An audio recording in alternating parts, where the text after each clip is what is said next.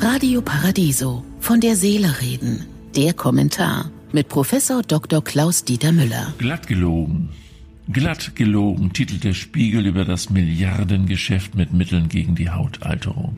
Seit Menschengedenken war unsere Spezies allzu leichtfertig bereit, Scharlatanen gute Geschäfte zu garantieren für das leere Versprechen, den Falten und Runzeln mit Seifen und Salben auf die Sprünge zu helfen.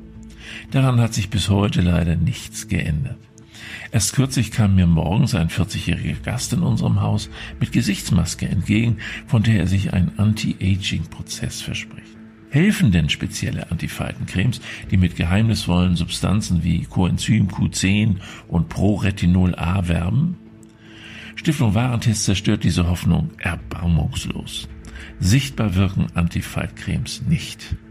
Im Test neun Cremes, darunter ein Naturkosmetikprodukt, Preise zwischen 2,45 Euro und 87 Euro.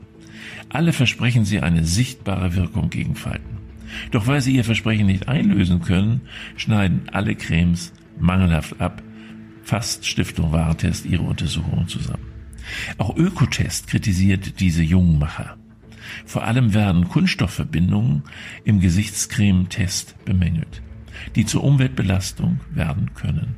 In 30 getesteten Cremes sind sie verarbeitet.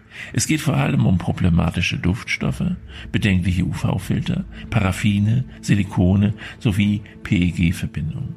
Auffällig, keiner der Hersteller der Gesichtscremes mit Anti-Aging-Versprechen konnte durch vorgelegte Studien ausreichend belegen, dass sie Wirkung zeigen. Warum lassen sich Millionen von uns zu sinnlosen Käufen verführen? Weil unsere westlich-kapitalistische Lebensart das Älterwerden zum Makel erklärt hat. Die Welt will betrogen sein, haben uns die alten Römer schon ins Stammbuch geschrieben.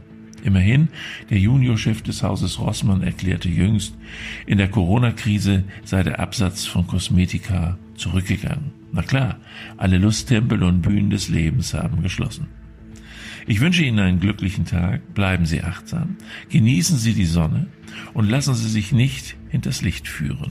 Von der Seele reden mit Politik- und Medienwissenschaftler Klaus-Dieter Müller, Vorstand der Stiftung Christliche Werte leben. Alle Texte zum Nachhören und Nachlesen auf www.paradiso.de.